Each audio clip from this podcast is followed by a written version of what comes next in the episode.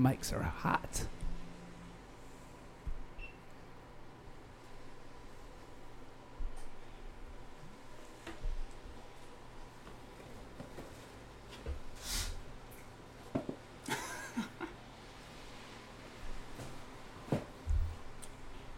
Wheel Talk Seattle. Yo, How's it going, Matt?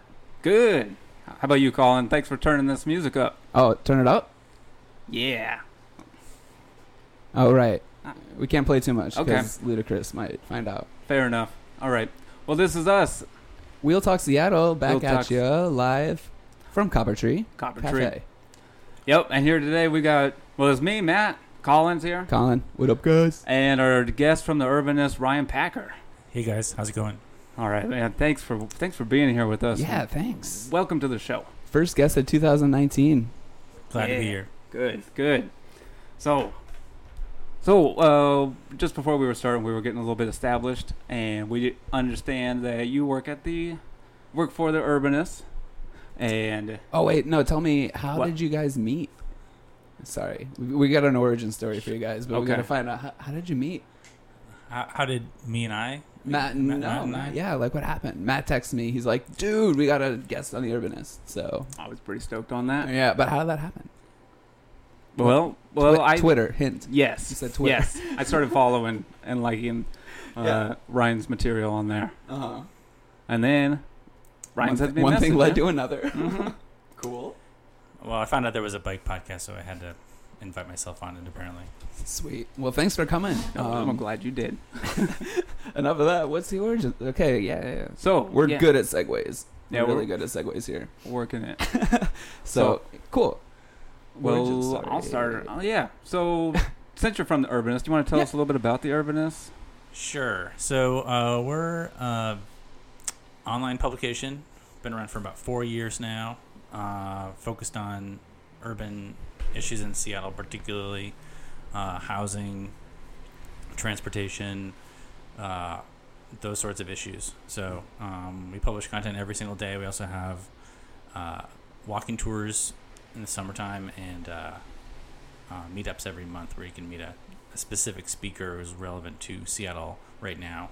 Nice. City council members have almost all of them have been uh, stopping by. Awesome. I didn't know about that. Nice. That's amazing. Um, so I saw on the Urbanist that they're really involved. Like, uh, one of the things is engagement. Um, so I see how the monthly things and the the tours and the walking tours um, can promote engagement with people in there. Yeah. Sure, yeah, definitely. Those are all parts of it, and just in terms of just keeping people apprised of when is a good time for people to contact their representatives about issues that are really important to people who care about cities. Mm, timing is uh, pretty important around here, isn't it? Exactly. Action alerts are a big part of what we do in terms of now's the time to contact the city council or the King County Council or what what what have you. So- Excellent. Hmm. So you said that there was um, that, they focus on transit and housing a lot. Um, so what are some of the some of the goals or some of the like mission or vision that you could share about the urbanist? Something that maybe resonates with you the most. Sure, sure. So, I mean, our vision is pretty much uh, focused on ensuring that um, people first transportation is prioritized. So, obviously, not single occupancy vehicles. Um, and in terms of housing, ensuring that uh, the benefits of density um, are able to to come to to more areas. Uh, I think one of the agreed upon uh, facets of, of the urbanist is that density is generally a good thing, Hmm. and that um, and that we want to uh, encourage that from both a climate centric perspective and also just because of a livability um, perspective, uh, but also sort of that equity. Uh, historical perspective in terms of how we have the, the land use that we have, have created Mm. in Seattle in terms of the history of of redlining and Mm. single family zones and, and all those things in terms of um, making an equitable city. It's really important to re examine that. And uh, that applies to transportation as well in terms of uh, making sure that everyone has equitable options. Yeah, absolutely. Cool. Equitable. That's Yeah. awesome. Yeah, Well- it, it seems like things are variable by neighborhood too, and that can be a huge challenge. I think. I mean, we were just talking right before the podcast about how Ballard was excluded for a little bit, Mm-hmm. um, either on purpose or by choice or however that went down. But that's really interesting too. I think. Mhm. Um, definitely, definitely, yeah. and you know the neighborhoods south of I ninety sort of have historically been totally ignored, and Mm. that's definitely the case when talking about bike infrastructure, as we're going to get into. Yeah. here. Absolutely. Cool. Yeah, I find it fascinating where um, where the where the resources will go, and you're explaining how uh, Sound Transit, the light rail is going out towards to the east, out to, towards Bellevue because they're paying for it also, and Mhm. so they require that they get some uh, some of the benefits from it. Yeah, exactly. The way that we, the way that we've designed our our uh, light rail system is not exactly focused on ensuring that the highest ridership areas get transit. It's just ensuring that all of the system gets served, which is a little bit of a different goal. Hmm. Uh, and so that's the outcomes you end up having with that. Right. There'll be a little disparities. Maybe that's why we got like 20 years out until Ballard gets any Yeah. any train. hmm Just one station at that point. Oh boy. Even then, yeah. Just like Capitol Hill, right? Yeah. Hmm. Hmm. Interesting. So, what are some of the some of the things you were saying that like an equitable approach to um, transit and urban planning? Uh, what are some of the barriers, like getting in the way from that happening? I see that you guys are the voice or providing a voice for issues such as that. So what are some of the things that you come in contact with that could like stop it or slow it down? Uh, so you're asking in terms of uh, maybe bike projects or overall transit or Let's do um, bike. Yeah. So, um, I mean, the barrier there is really the status quo in terms of of what uh, projects get selected, and I think we're going to get into that a little bit in terms of how the the money is prioritized. But um, the most frequent uh, reason that is cited for not building bike infrastructure is you know traffic, and so we're looking at the transportation system we have now and trying to make decisions on how to change that Hmm. and frequently very high use corridors where uh, bicycle infrastructure would be very useful uh, runs into traffic complaints or um, you know resistance from Seattle Department of Transportation in terms of oh well if you have a bike facility there taking out a lane you're gonna Hmm. run into uh, hundreds of seconds of, of vehicle delay, and that's not Mhm. acceptable. You know, we used to have a, a Mhm. standard um, of level of service, which is sort of the 1950s era transportation standard, Mm-hmm. grading how long people are waiting at intersections. That's Hmm. the only standard really that that had been used for a long time. How long are people going to have to wait to get through a red light, basically? Okay. And But that that doesn't factor in bus or bus transit or is this is like focused solely on people driving, correct? Yeah, I mean the bus is going to be in there, but that's Correct. that's Yeah, how yeah, we yeah. designed our system. But Mhm. Hmm. but um, but that's kind of the driver for decades of transportation is how long are people going to have to wait? Not factoring in how many people are in the different modes, and you're trying to separate how many people can actually be moved if you had a bike lane, or if you had a bus lane, or if you had a wider sidewalk, or what. But Hmm. that's sort of been the main resistor to um, to equity. Uh, Rainier Avenue is sort of the direct bike bike ne- like route. If you're gonna Oh, have yeah. a bike route in Southeast Seattle, you're gonna have it on Rainier. Mhm. Oh, yeah. we've But- heard that on this podcast before, Mhm. actually. yeah, for sure. I mean, yeah, It's anybody come that's ridden it. but Yeah. all the modeling they come back with says, oh, we need to have a route for trans uh, for freight, and then the number seven's going to come a rapid ride, and so you end up with these models that show Mhm. we can't. There's no room. I, I remember SDOT came back with a uh, schematic, uh, sort of a, a layout drawing for what a Rainier Avenue bike lane could look like. Um, that they were just showing us to sort of demonstrate, and it was it was the the two um, it was two lanes in each direction, one of which was a freight lane, Hmm. and the freight and bus lane, which was the same lane, was a freight and bus lane, was was the only thing protecting the bike lane from the general purpose traffic. And so Hmm. that was the only idea they could do was oh maybe the freight will protect people on bikes. yeah. Hmm. Huh. So Yeah. that's the protection. Yeah. exactly. Okay. So it would seem then that there's some idea that they need to move people and move products too. Mhm. Um, but just uh, how they measure how it's getting moved, it would seem that they're measuring, as you were saying, uh, wait times at traffic lights uh, compared to how many people were moving through here at a time. Is that so? Mhm. So it seems though that yeah, if if we were to like measure it differently, perhaps there would be some different outcomes or stuff like that. But also it would also be like there has to be like some priority over like which mode do they prefer or do they prioritize Mhm. doing that? Yeah. Well, ultimately, it, it comes down to how many people are you're moving. If you if you do judge it by that, then bus lane, a bike lane, those are going to perform very well in terms of a single lane of general perfect tra- purpose traffic. Hmm. And so the city council is moving toward uh, an alternate definition of what level of service means. Oh. But even, you know, as of right now, it's still, and it's gonna for a long time because you're still talking about about network delay and what you do on one street affects other streets. It's still gonna imp- it's gonna really seep in. It's still be seeping into the department's mentality. They're just not going to use level of service as a term. Okay. Interesting. Yeah, I didn't know that No. about that.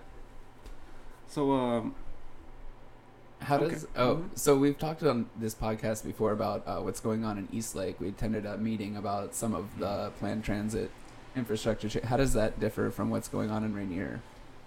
Um, Because that's I, a- I mean, I heard a couple key points, meaning like rapid ride coming through, and Mhm. Yeah, that's a good point. Um, so Eastlake is obviously a key bike corridor, and the city seems to recognize that.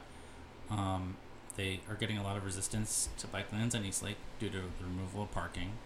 Uh, even though there's a high volume of off-street parking in that Mm, neighborhood, mhm. uh, which is what their studies showed. Uh, but they went back to the drawing board and said, okay, what happens if we look at any other options? And they had a whole list, and it showed that there really aren't any other options. Like diverting people off of Eastlake for a while is Hmm. not gonna mm, uh, improve safety, and it's not really gonna add much parking back in. Yep. And so, uh, it, it, on Eastlake, I guess we are holding steady. So that might be a, a good uh, source of good news right now. But it seems like we are gonna get those lanes. I think the thing about Eastlake is that there literally is no alternative. So Mhm. you can't really. right. There's just not. It's Right. not gonna work. Yeah. Yeah, Colin and I went to one of those meetings. yeah, that was a lot of fun to see It was. the process in action, Yep. so to speak. And to see where everybody's like like what they envision for it. And so, Mhm. of course, like you were saying, Eastlake's going to be used no matter what because it's the most direct route. Mhm. Even if they divert it somewhere else, people are still going to ride Eastlake. Yeah. So, how do they balance like things that are eventually inevitable, going to happen anyways, Mhm. with um, um, pleasing everybody, which is impossible. I don't under, I don't expect you to answer, but if you want, No, I mean, I I, know. I kind of wonder too. I mean, we're talking about ways we measure, you know, the measure things, and I mean, has like topography or just like the the the in Rainier Rainier especially too. It's just like that's a pleasant way to get from a Mhm. lot of places to another a lot of places. I mean, Yeah. as far as like a thoroughfare goes, or you're in other cities, and these are like prime. It's like no, this is the we want to encourage people to bike here. How do we do that? Just because I mean, can you? I mean, ha, are they measuring topography? is Yeah, the question. It definitely factors in, um, but in a place like Eastlake, that was one of the reasons why the, Right. the alternates were rejected, basically. Um, and so, but when you have a, a, a neighborhood like the Rainier Valley, where it's really the only route, and it is a huge freight corridor, ah, yes.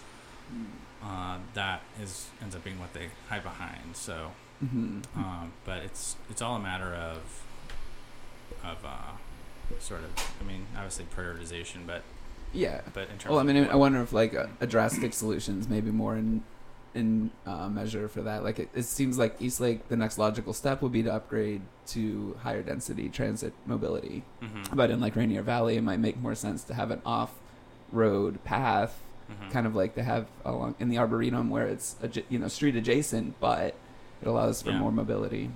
yeah. And so the alternate uh, proposal, well, it's already been built, is the Rainier Valley Greenway, which Right.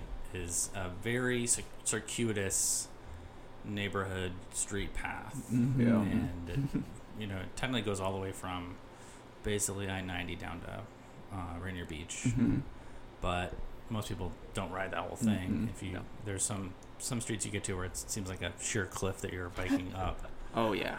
Um, And it's it's so easy to get lost if you're not mhm. familiar with that neighborhood. Yeah.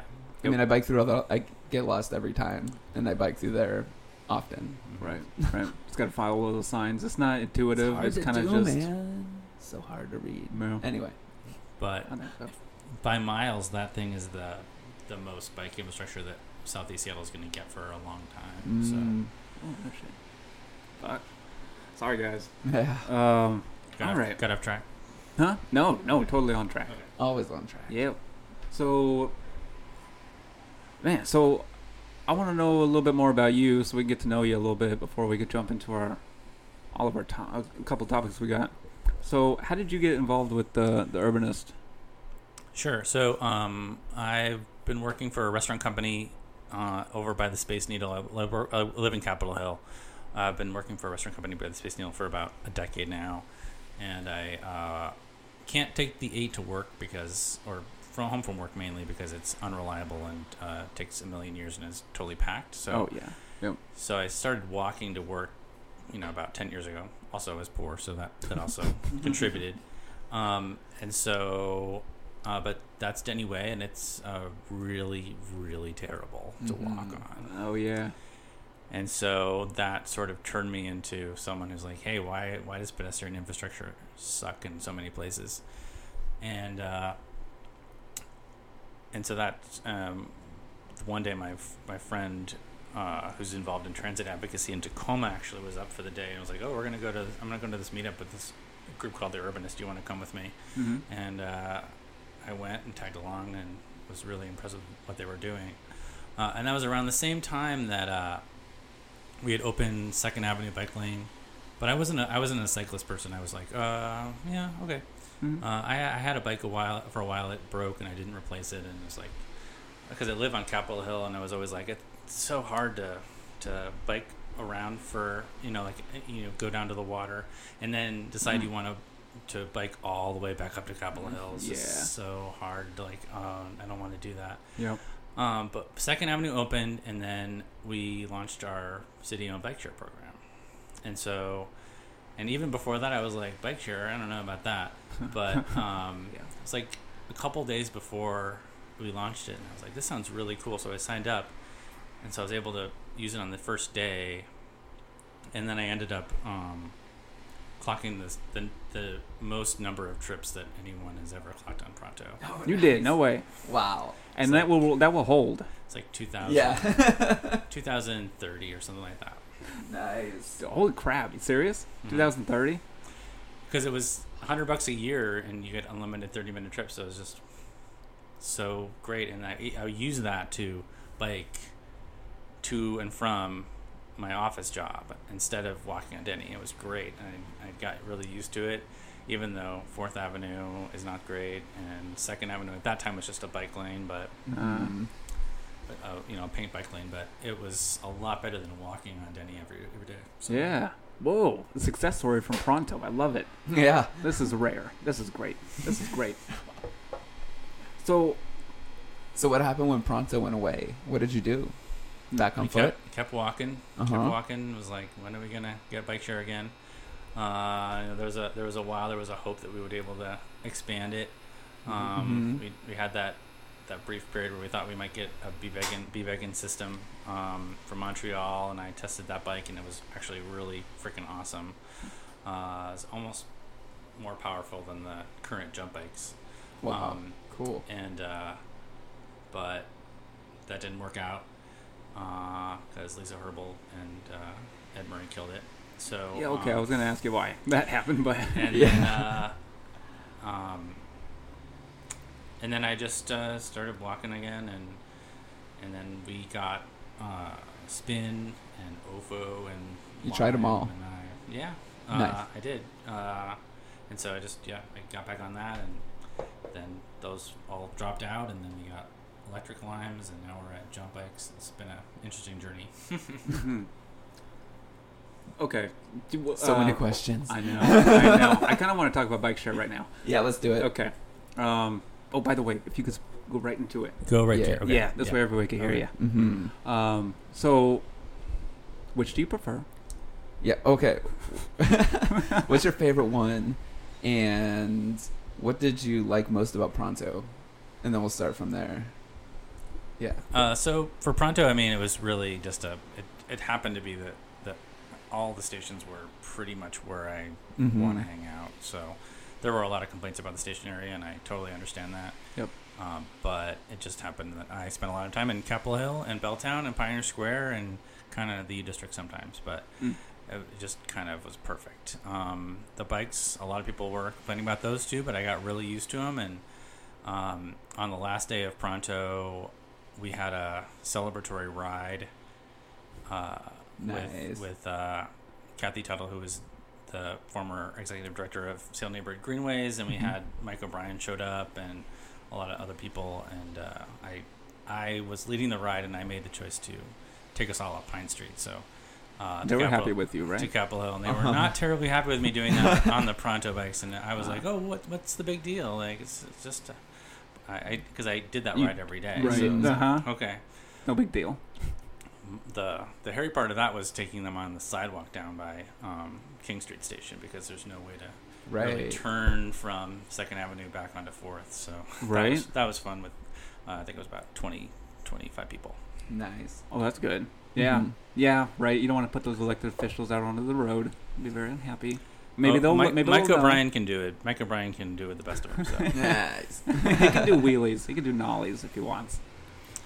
Uh, but what's my favorite? I mean, the jump bikes we have now, the second generation jump bikes are really great. Um, really powerful. Uh, I'm I was kind of a fan of not having the e-bikes for a while as an Mhm. option because it's it's more more uh, affordable. Uh, second generation spin bikes were actually probably my favorite non e-bike. Mm. Um, and then I, I'm not a huge fan of the Limeys. They're okay. Yeah. Um, but What's wrong with those ones?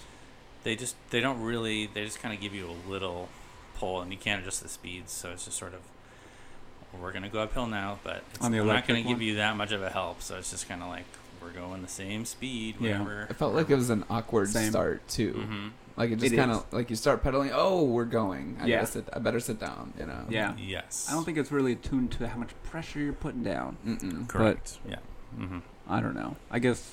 Well, anyways. Um, cool, man. I, I, I use the the Lime ones once in a while, just because I get the um, certain emails if you use will give you like a discount.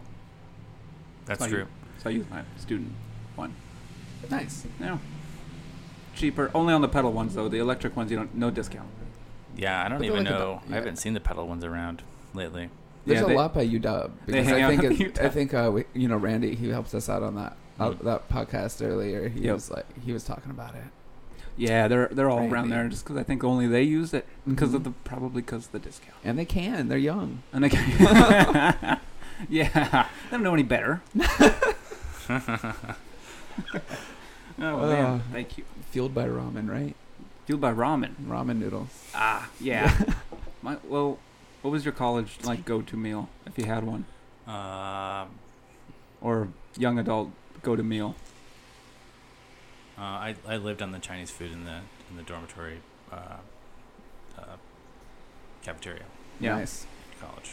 right on. I would go for. I always I fucking have like an obsession with raisin bran Hmm.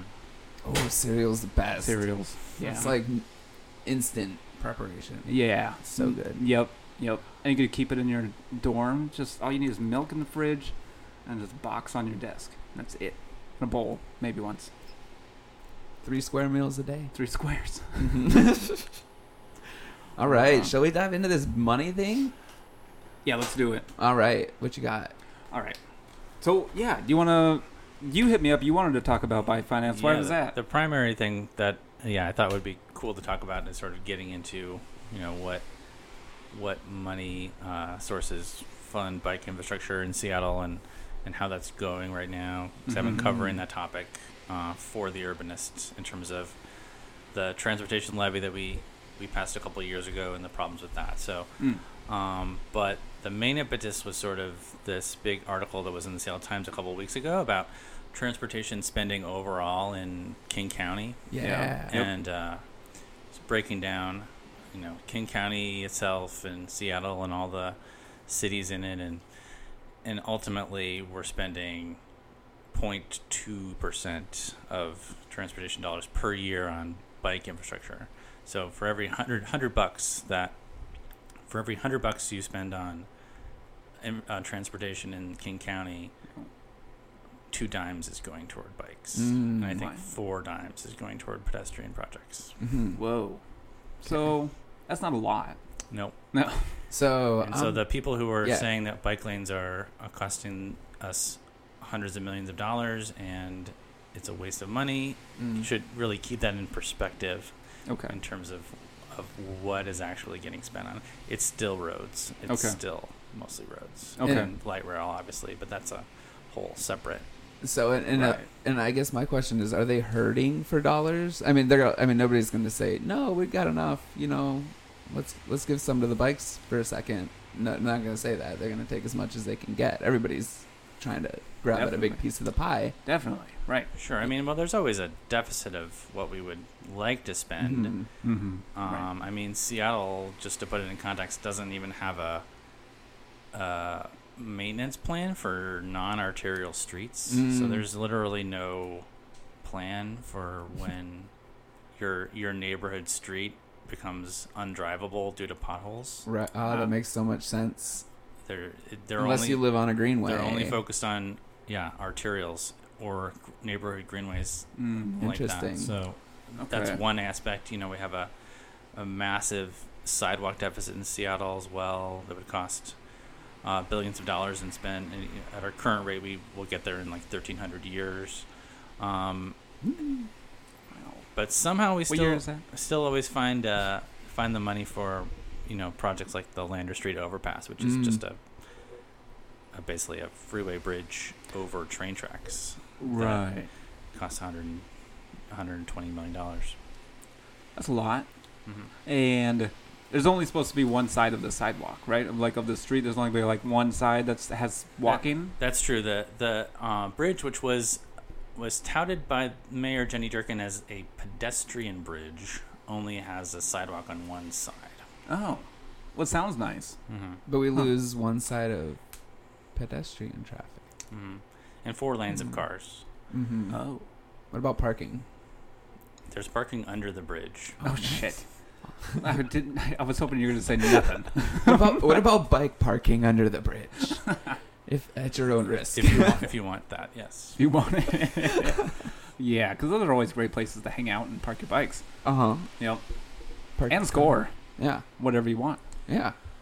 But not. but we did pass Tailgate. we did pass a transportation levy. You know, 2015 we tra- passed Move Seattle, Ah, which yes. was basically earmarking around 65 million dollars for bike infrastructure. Mm-hmm. And so that was the goal. There was, uh, I believe, uh, 60 miles of protected bike lanes and 50 miles of neighborhood greenways.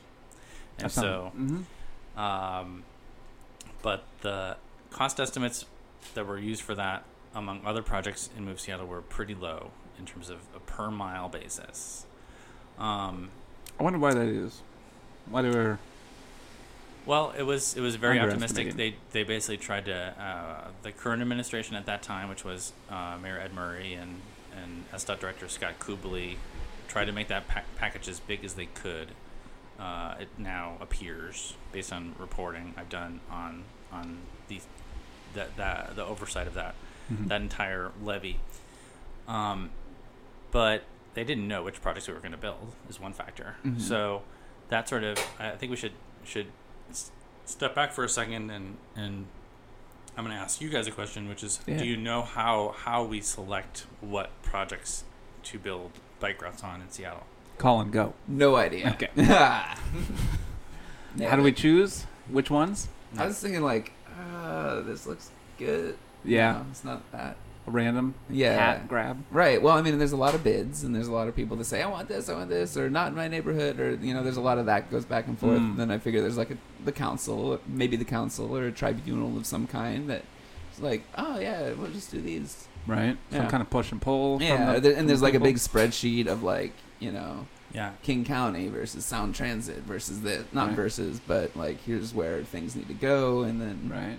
Right? Distribute. Yeah, and so you have those coordination with other projects, like you're saying, like Mhm. Rapid Ride. If we're going to build that, we're, we, we want a bike infrastructure, um, but and and local officials like city council members can make their opinions known on when they want to route, and obviously a project like say the missing link is going to Mm. really be a, a special thing that's been held up in litigation since um, 25 AD. But uh, I think.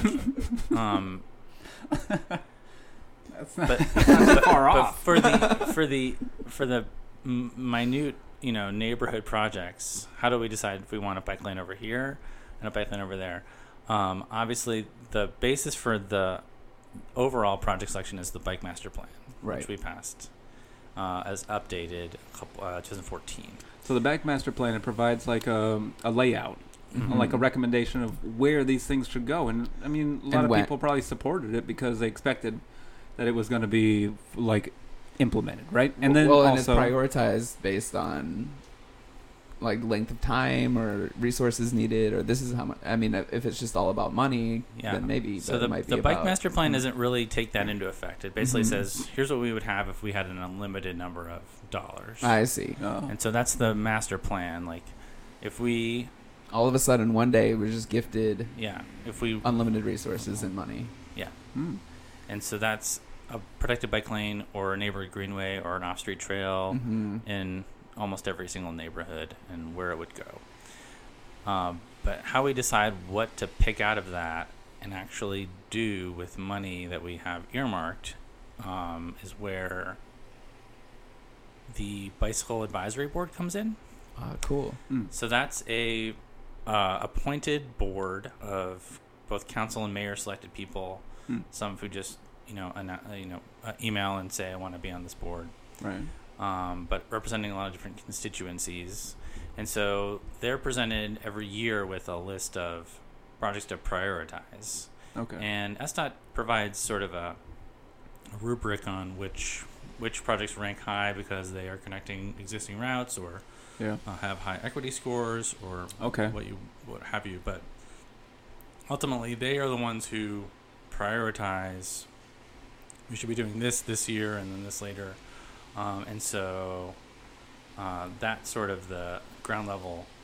Um, and usually, they divvy up the geography of the city. Mm. Um, so someone, like a working group of four or five members will uh, do North Seattle, Central, and South Seattle.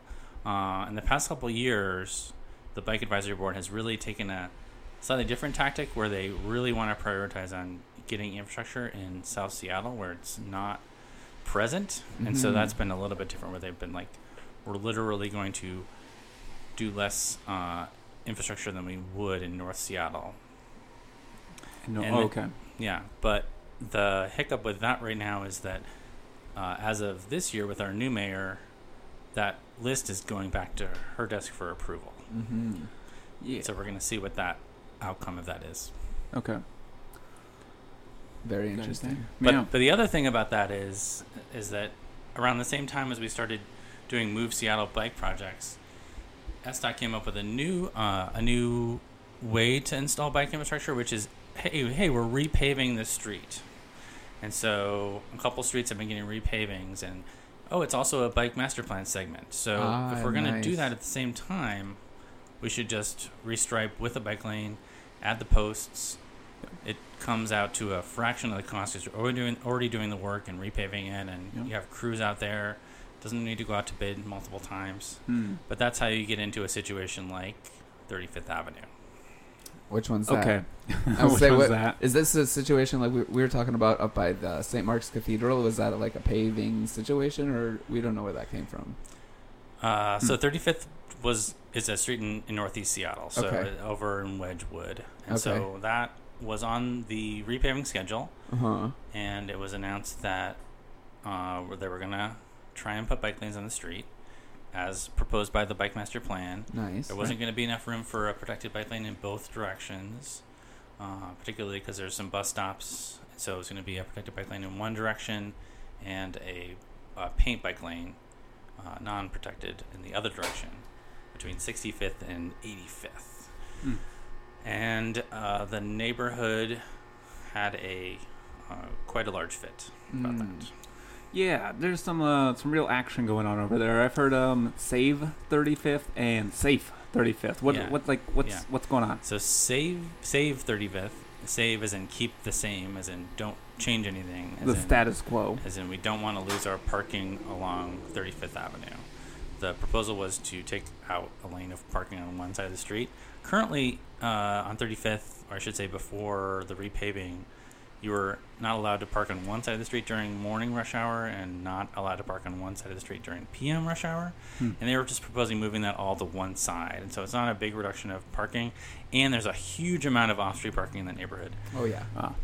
Uh, but the ironic thing is, after several, like 18 months now of of uh, vitriol and back and forth and community meetings and death threats for Rob Johnson, council Whoa. member, and uh, fireworks placed on construction site, um, uh, equipment uh, as an intimidation tactic. Whoa. So um so people aren't insane. happy. No. Well, okay. So SDOT, this was SDOT's idea. It was, yeah, but it was implement. backed up by Rob Johnson, who's Ah, a neighborhood okay. uh, Okay. District Four representative. That's his Okay. district, now right? retiring, yes, um, from the council after one term. Oh my And he, goodness. He received Huh? death threats uh, over this, That's- and so um, this is all within the last like year and a half. mhm.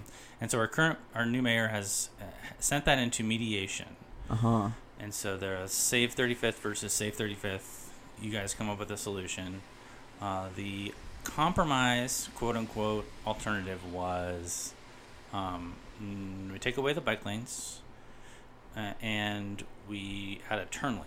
Uh huh. which would not have added any parking back to 35th and would have provided no safe place for um, for bikes and it was basically a a no-win alternative Mm-hmm. no one should be happy with that except save 35th went ahead and said they're okay with that That- that's which just tells you about they really just don't want bikes on their street yeah, because their it's not the parking now. Right. Oh, they can't park there. yeah They couldn't park there. They're, they can't park there unless they get their way. there's basically. no alternative that Yeah. that adds any more parking back and the Mm. neighborhood doesn't need extra parking. They have it was at forty percent utilization according to a SDOT study, and Uh-huh. there's a huge amount of off-street parking. Um, but I, I really okay. So this is a this is related, but slightly. I have a hard hard time understanding why parking is so important. Like, why is that? Uh, why is that something? Like we were talking about measurables. mhm. Um, why was parking high higher priority than like wait times or something? It seems it feels like it. You Mhm. know, It's all, I mean, I joked about it earlier, but like Mm-hmm. car parking is really important to people. yeah, you're just seeing that direct connection between uh, sort of small businesses and Mhm. the neighborhood, and so there's there's this perceived direct connection between amount of money spent at businesses and the amount of parking. And So we- what's one of the myths then for that? For the, that, the myth is that people who ride by bike spend more Mhm. on average, uh-huh. and people who ride by transit are, spend more on average than people who ride by car. so that's true. It's it's true, um, and that a loss of parking is not correlated to a loss of, of businesses. I mean, you a loss of business, I should say, Hmm. uh, sales dollars. Mhm. Um, and you all know examples of great businesses that are really popular that don't have very much parking or any parking at all. We're in And- one of them right now. yeah.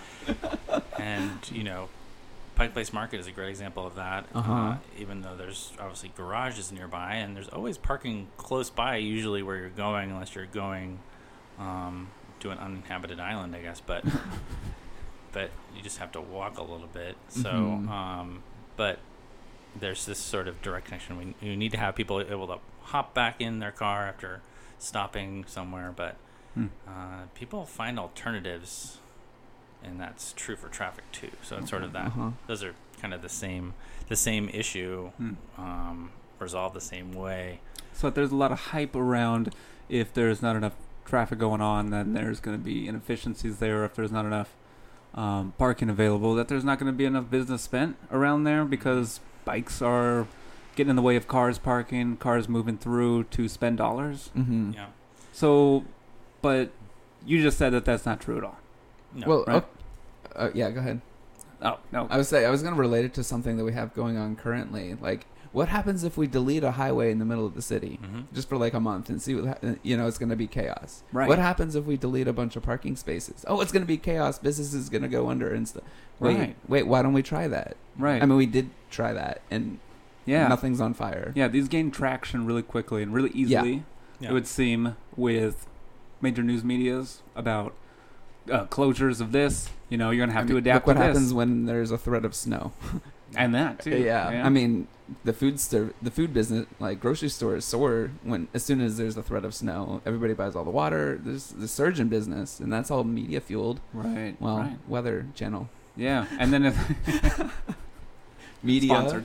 No. So they and But even with even with the loss of parking, like it's we're talking about safety here, so you, Uh-huh. you really can't compare the two things very seriously in your mind, and and then you have to ask yourself what kind of city we need to have to to move into a, a carbon uh, a carbon uh, light or a carbon neutral future. Uh-huh. Like, wha- uh, ultimately, you know, we do have a lot of car centric businesses in, in, in cities because we've built cities for cars for a couple decades now.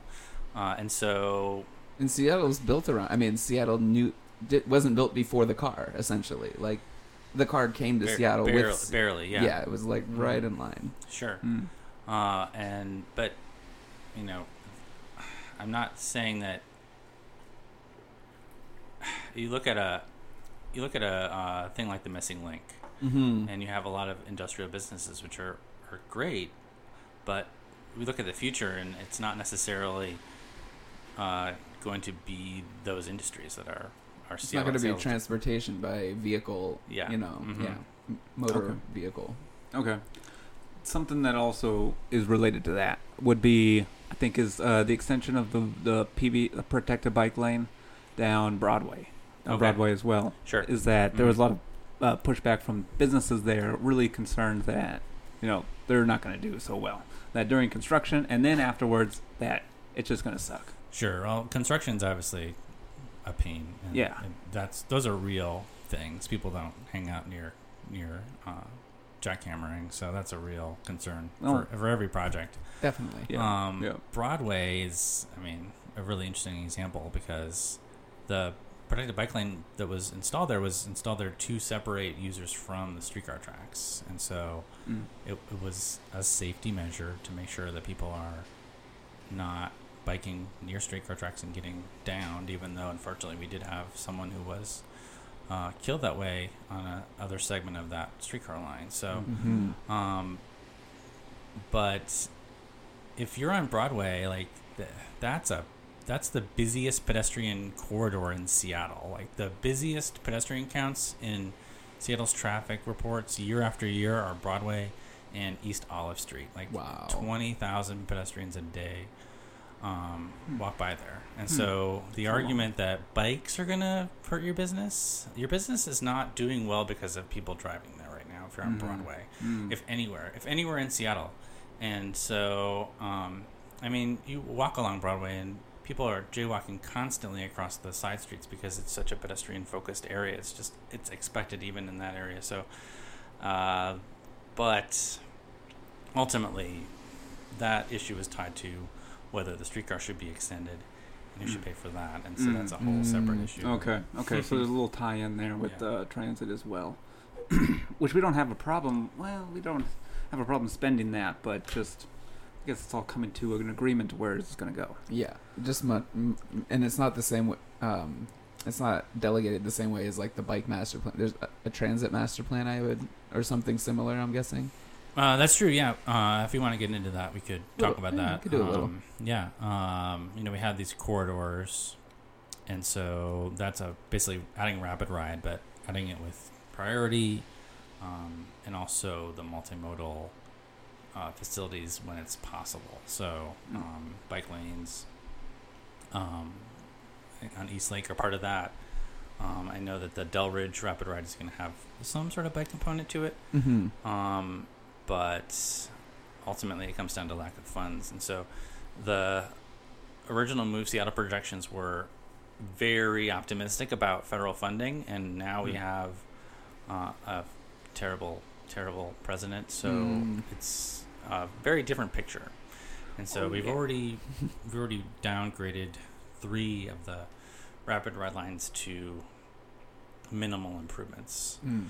And Okay. so, um, and even the ones that are remaining are not not set in stone in terms of what we're actually going to get. But we'll see. Like we're still waiting on federal funding. So, Hmm.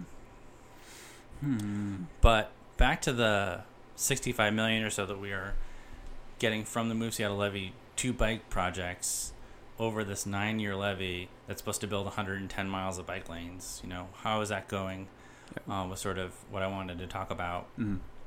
because you know we had this whole thing about Second Avenue Extension, which is just a game-changing facility for our city. Like it's there, Mhm. there's kind of kind of hard to imagine Seattle without it now because it's just such a great facility and it, it's it's integral for our bike network. Okay. But it cost a lot of money to build, and that Mhm. was one of the first things we built with our Move Seattle money.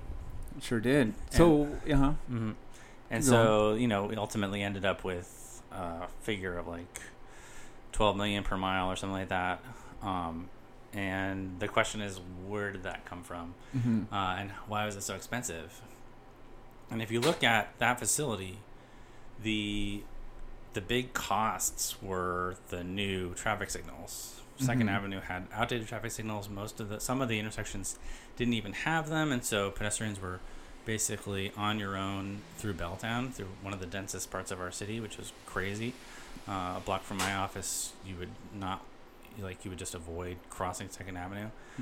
Um, and now it's totally protected, and you have to have those full signals where cars can go, and then bikes can go, and then cars can go again. It's it's it's integral to what we know about bike safety, and so having to replace all of those, having to do all the utility work to rip out, and you know they didn't install very high quality concrete and uh, paver uh, uh, uh, planter um, buffers Hmm. but ultimately tr- new traffic signals are the biggest part of that Hmm. and so you're paying for pedestrian safety you're paying for uh, bike safety you're paying for the safety of everyone on that corridor Yep. and so it's it's a lot of money but it's it's well spent and worth it's- it. Yeah. and so but most of that project is not a bike lane Right. Right. Oh yeah. So I was fascinated how that was uh, then kind of taken as bike lanes cost eleven million dollars. So you kind of are going to be, um, um, you know, it's just too much. It's just too much that we can do, mm or it just costs too much. So okay, so we talked about how it's determined how to be spent, what projects, and how Second Avenue was kind of was just cost a whole lot of money there. Mhm. and then Uh, seventh avenue came on its heels Yeah, I remember that. That came up quick. yeah and so that was that was kind of taking advantage because um, so when amazon put in their new buildings Mhm. those three towers Right. um, Spheres too. with the spheres uh, the so they basically paid the city for those alleys so they could build buildings on Mm. the, on the alleyways Mhm. permanently Mm-hmm. what's called a vacation of that alleyway. And so the payment is in a public benefit. And so Mm. they paid for, I believe, streetcar hours. They paid for an actual new streetcar, and they paid for a bike lane on the 7th Avenue side. And so the city's like, well, we're getting this paid for, and so we should connect that so we can take advantage of that infrastructure. And so that was sort of prioritized above that but it's also a pretty expensive per mile cost because of once again all those new um, all those new infrastructure uh, requirements and they copied the meth the they, sorry they copied the the layout of that particular bike lane where, where it's raised to the level of the sidewalk Mm. so it's a very sturdy non-street surface Yep. bike lane asphalt Very so- permanent. Mhm. Yeah, and it was high quality. Yeah. as you're saying. Yeah. totally protected from the uh, the the trees nearby. They're not going to get you know uh, ripped up by roots that are moving, and so um, so they invested the money, but ultimately it was it was a very expensive per mile project. But Mm. the people who live in Seattle in ten years are going to say this was a great investment. Mm-hmm. Definitely. The question is, that's what we chose to do with our Move Seattle dollars for for bike projects. Okay, so that make so that makes me wonder then is um so you were saying there's a couple lenses that can be used to determine which projects get funded and where and then Mm-hmm. like when. So one of them being the equity lens, one of them being like the amount of people moving through. Sure. So it would so there's a lot of constr- a lot of bike lanes coming up around uh, in the downtown area, but what those would be the most those would be the highest cost Mhm. ones, right? Yeah, the city's really focused on connecting downtown because that's where people want to go. Right. But it's also the most high cost route. Right. So if they're doing their miles with the money that they have now allocated per year, whichever, Mhm. um, and they choose to do the most expensive ones first, so it's going to be the least amount of miles to go, but maybe have the highest amount of people using it. Yeah. Or you could really use get like your bang for your buck and just like do like connect neighborhoods between each other, Mhm. and that maybe would cost less, and maybe even have. What you know, all, all at the same time, like we're saying, thirty fifth is, um, Yeah, so that's where you come in your like that. that's where you get your savings is by taking advantage of those repaving projects and getting a lot of miles when you can at one time. Um, but doing a whole lot of miles on another, uh, just not just going ahead and building a long corridor is it's just very it's very expensive because you're going to have to rebuild almost everything. For sure. And if it's not ready or if it's not time for it to be repaved at that time, Mm-hmm. even more. That was another point I was thinking about is like putting off projects because I mean, and this maybe goes back to what you said about the bike advisory board, perhaps not giving saying, well, this building's getting built. It doesn't make sense to. I'm thinking about on Greenwood Avenue. There's bike infrastructure there, and part of that was wait. Part of that bike infrastructure getting built was waiting for some of the other apartment buildings getting done first. I mean, they're still clo- having to close it, and yeah, Fremont Avenue or Stone Way is another example. Hmm. Yeah, yeah. Um, I remember an infamous, infamous text message that was sent by then SDOT director Scott Kubly to Mm. Mike O'Brien, talking about 9th Avenue North, Uh huh. because that that was one of uh, that was one of the bike lanes that that the council was really concerned about. They had put a proviso, sort of a hold on the Pronto expansion money, Ah. saying that you can't expand Pronto until you do these. Uh, like six bike projects, and Ninth Avenue North was one of them hmm and there was an infamous text message that was sent by him saying, "We're going to do ninth this year." That was 2015. It's 2019 right now, and that's not done yet. So Mm. Right. it's not even half done because they they did half of it and then they ripped that out. So And we're trying to go for efficiency here. We're trying to go with if it's going to be paved, let's put down a bike lane, or if we're going to put up a bike lane, maybe we'll take it down too. yeah, and so the, in terms of the cost, like the 35th project was like going to end up being 150 thousand dollars per mile. Seems reasonable, almost it was a uh, very cheap. low, very low cheap amount. Yeah. Hmm. with the repaving. And the alternative that's being put forward by Save 35th is to have a neighborhood greenway Hmm. um, on another street. But Ah. That means that they are literally taking money from another neighborhood to do a bike project. Huh. Mm. Huh. I don't, that, that doesn't sound equitable to me. No. Wow.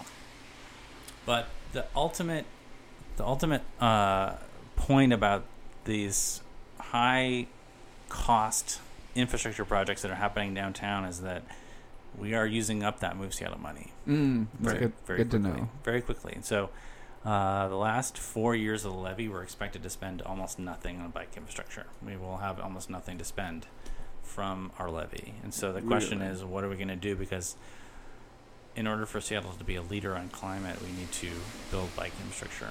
That has to happen. And Yes. so, That's what I'm kind of Yeah. wondering. Maybe there's some stuff left over from some of these car projects that aren't gonna work.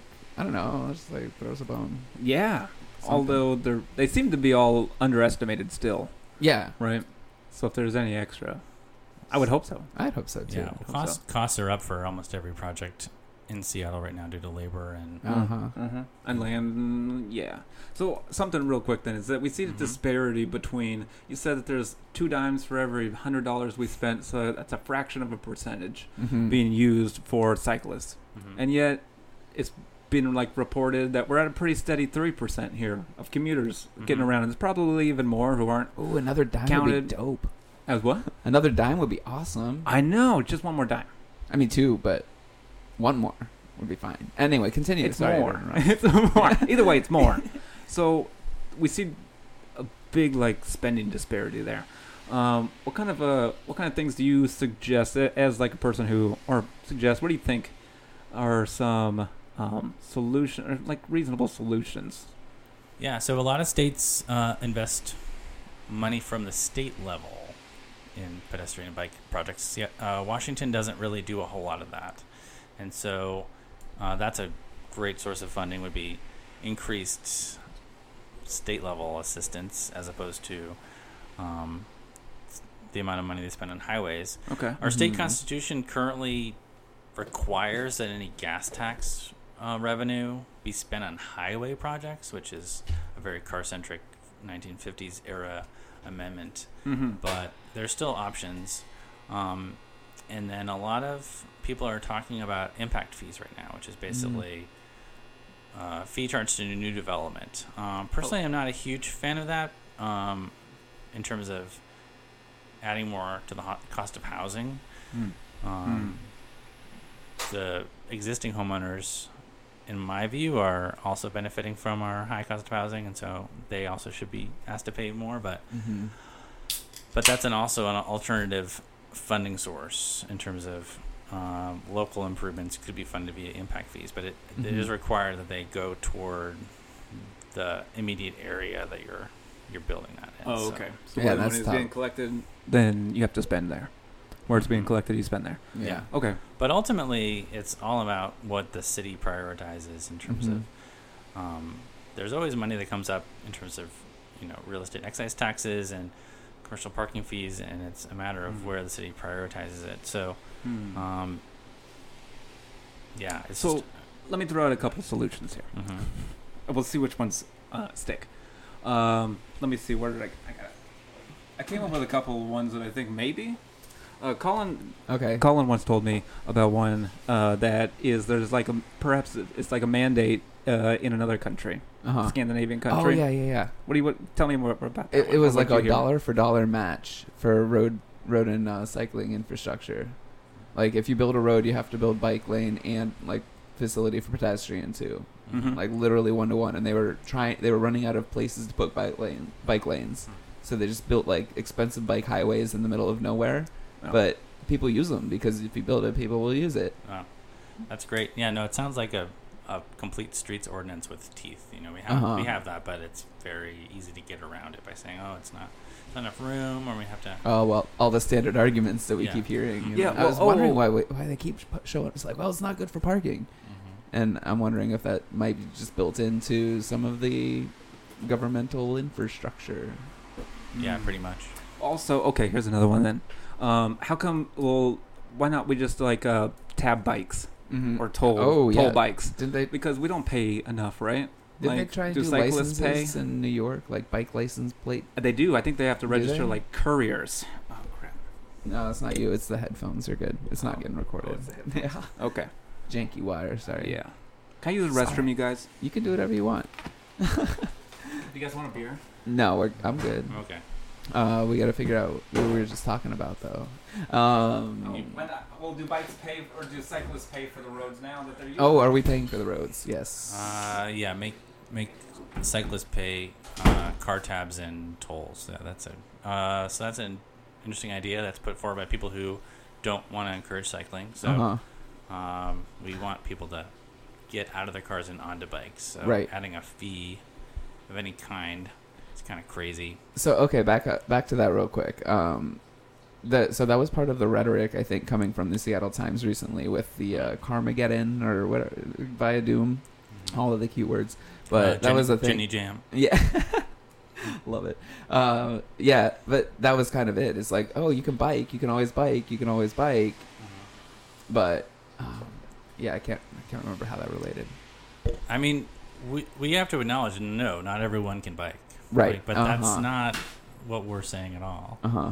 And so that's frequently an argument that's that people use to hide behind what they're really saying. But, Right.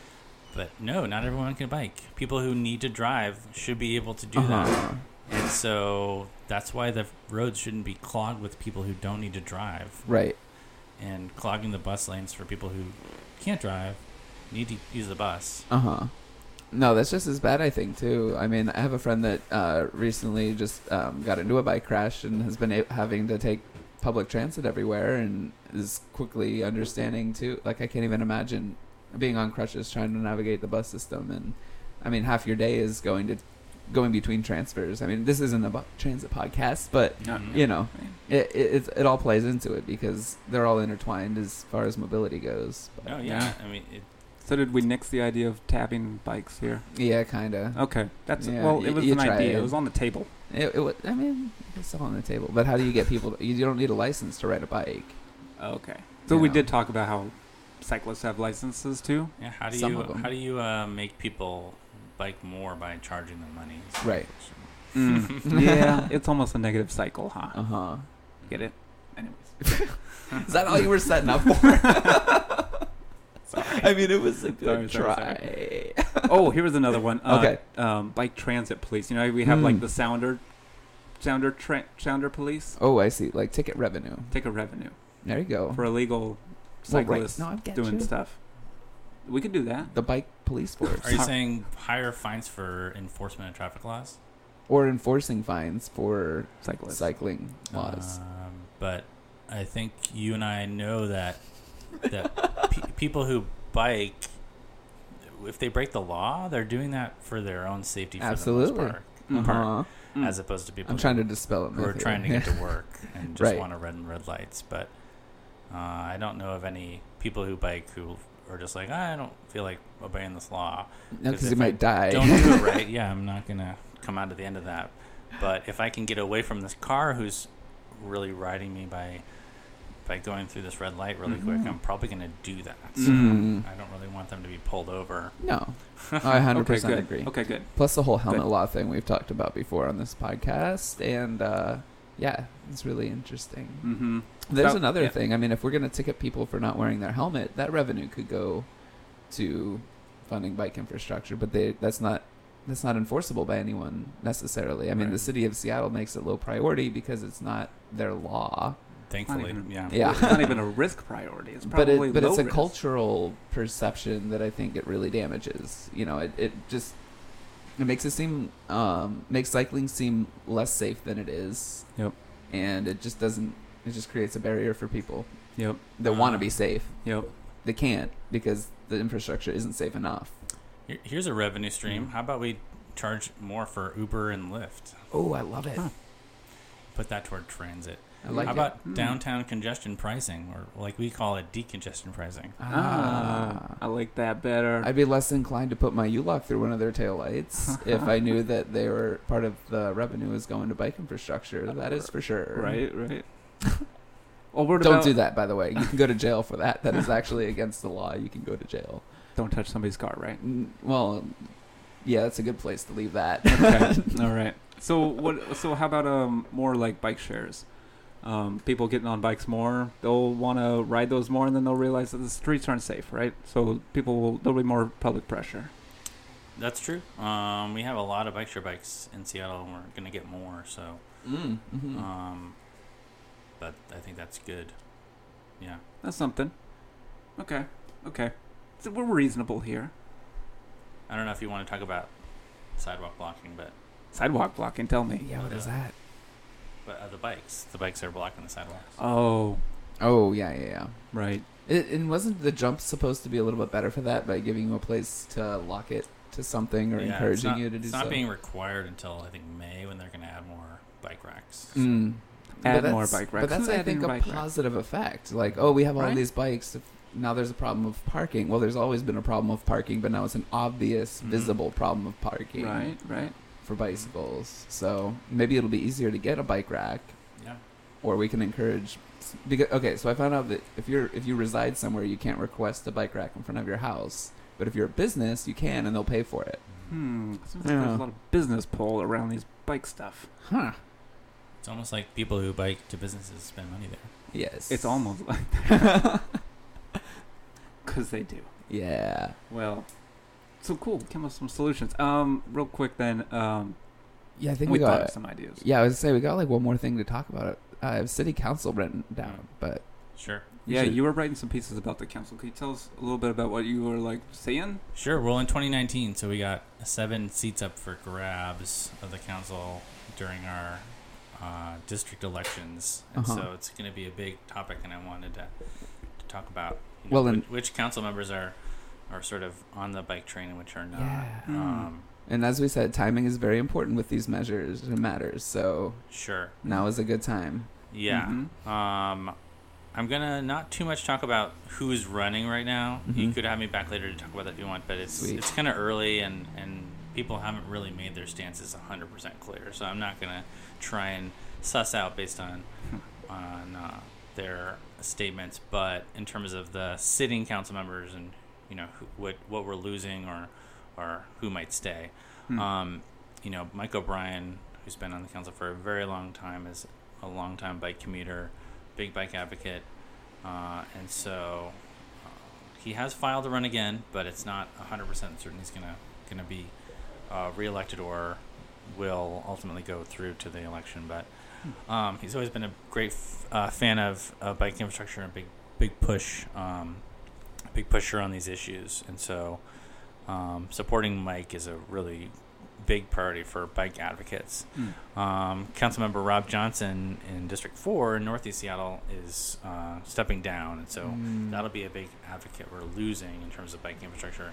He's basically the entire reason that 35th is still on the table right now. So if we had another council member in that district, we might have had those bike lanes painted over a long time ago. What's going on there? Is there, there like some like wish wash, like washing, like don't know which side to take kind of thing, or which Uh, to support? Let them hash it out, kind of a deal. Yeah, so Delegate he's pushed it. The responsibility. mayor has gone into arbitration, like I said, with those two sides, and Wow. And so they're going back and doing one more round this month of talking to businesses and seeing which they would like to have um, the turn lane or the bike lanes.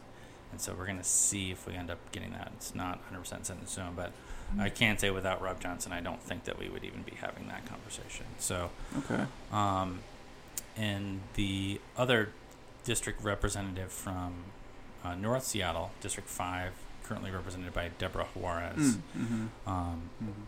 and so she has been less than skep- uh, less skeptical. Uh, I should say more skeptical. Uh, Deborah Juarez has been more skeptical of bike infrastructure than the other two reps up there, Mike O'Brien and Rob Johnson.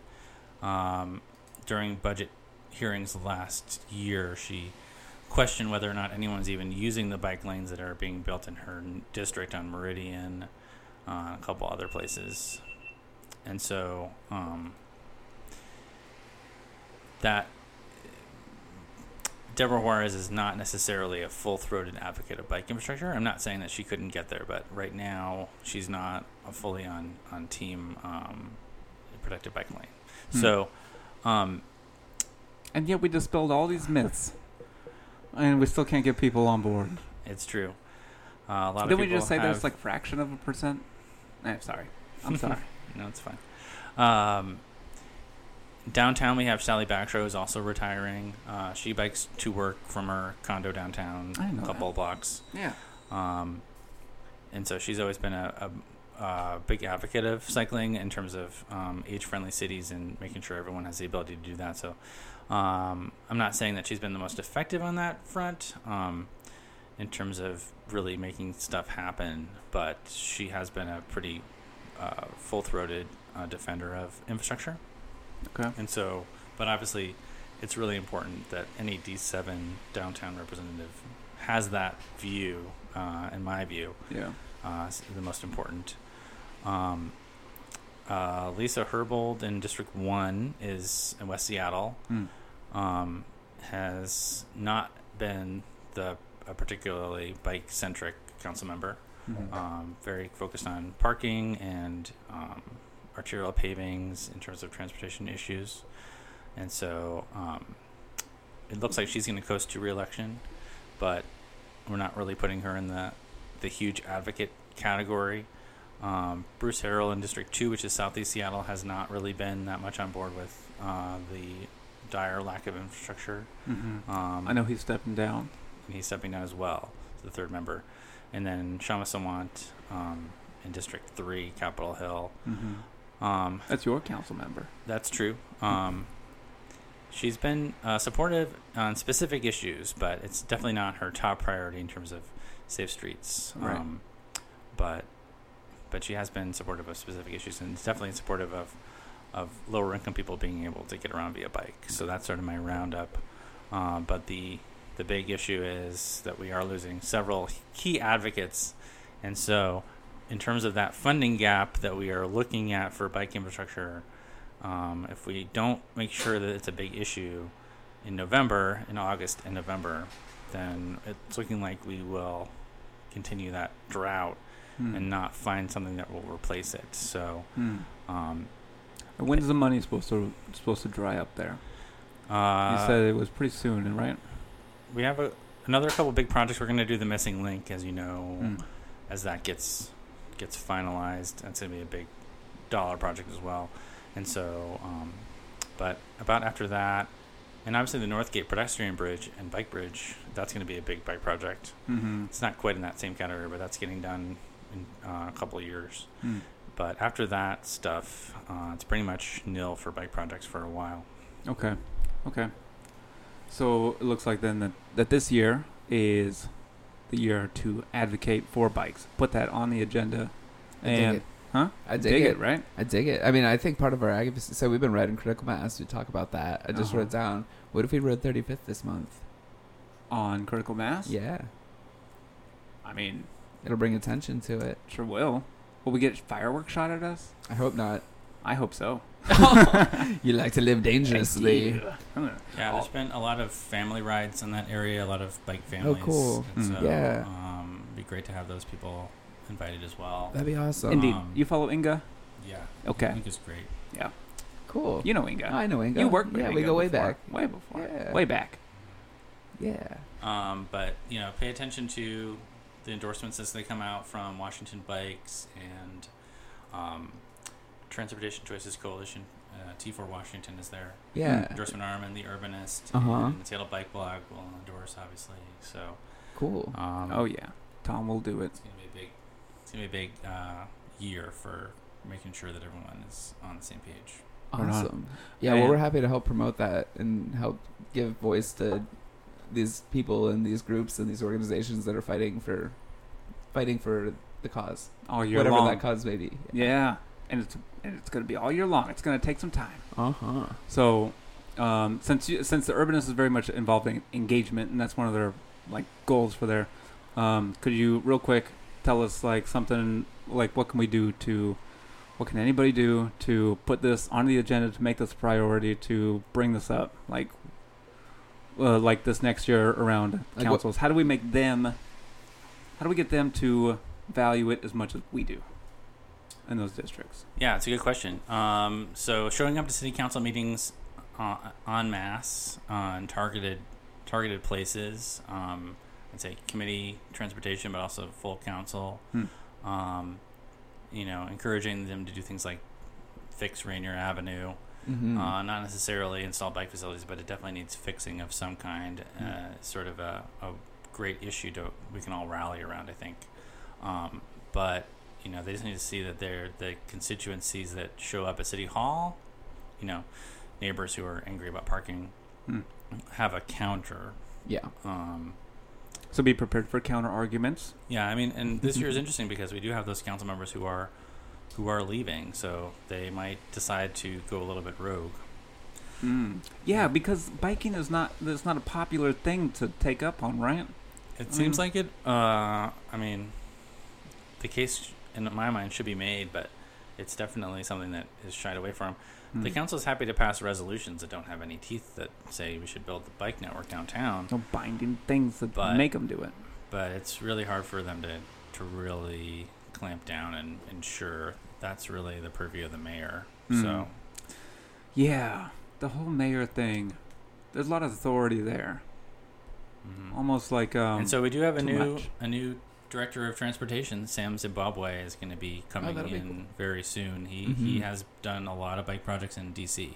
Mm-hmm. and so among other things. okay, And I so biked the to gonna see Mhm. before. Yeah. It's been there for a long time. So They took um, those bike shares. Mm-hmm. Anyway, Yeah, and so he's going to be, uh, I think, a great, a great uh, ally um, and communicator of what is necessary for the department to do. I think they have the vision, but it's all about the execution. well, and I, Right, they've, they've right. already started by like combining two different. It's like, well, what if we're repaving? Might as well put the bike lanes down now. Whoever thought of that? I want to give up a hug Mm-hmm. because that Oh. just kind of flipped out the whole model on its head. It was like, hey, we're willing to do this extra work for the same cost. Totally makes Because- sense. Yeah, That's that's the solution. We dig up parts of the master plan bike route. We just like go down there. we just like jack up the the street. They have to repave it, and then therefore you get a bike lane. I'm not following. You don't. No, So let's say, let's say the street's on the master plan. Some tactical Master urbanism plan? out there with uh, Tactical. some shovels. I like to call it guerrilla urbanism. Can't no endorsement. okay. Do not endorse. You can't endorse that. All right. Well, on that note, where can we? Where else cool? can we find you, Ryan? Yeah. Uh, I'm on. Twitter uh, at Typewriter Alley is Nice. my handle, um, and I'm on the Urbanists uh, along with my my co my coworkers uh, doing doing the daily dose of urbanism. Nice. Well, we are we really appreciate your work and Yeah, you being here and to talk us Yeah. through this. Really. I and really appreciate the invite. Oh, of Absolutely. course. Thanks for being on. again, we got Ryan Packer from the Urbanist. This is Matthew This is and Colin. Colin. We out. Thanks. See for- ya. thanks, Seattle. Thanks. Thank you. Appreciate Keep it. it wheel. All right. Whoa, that was fun. How long was that? You don't want to know. Seventy-five minutes. Wow. that's a lot of material to work with. Mm-hmm. Yeah, probably go with most of it. Um, nice. I could tell that there were, we, were- we were like stretching out. I heard the beep on that thing Which that one? told on mine. Oh, Oh. yours. Yeah. But that one was still going, right?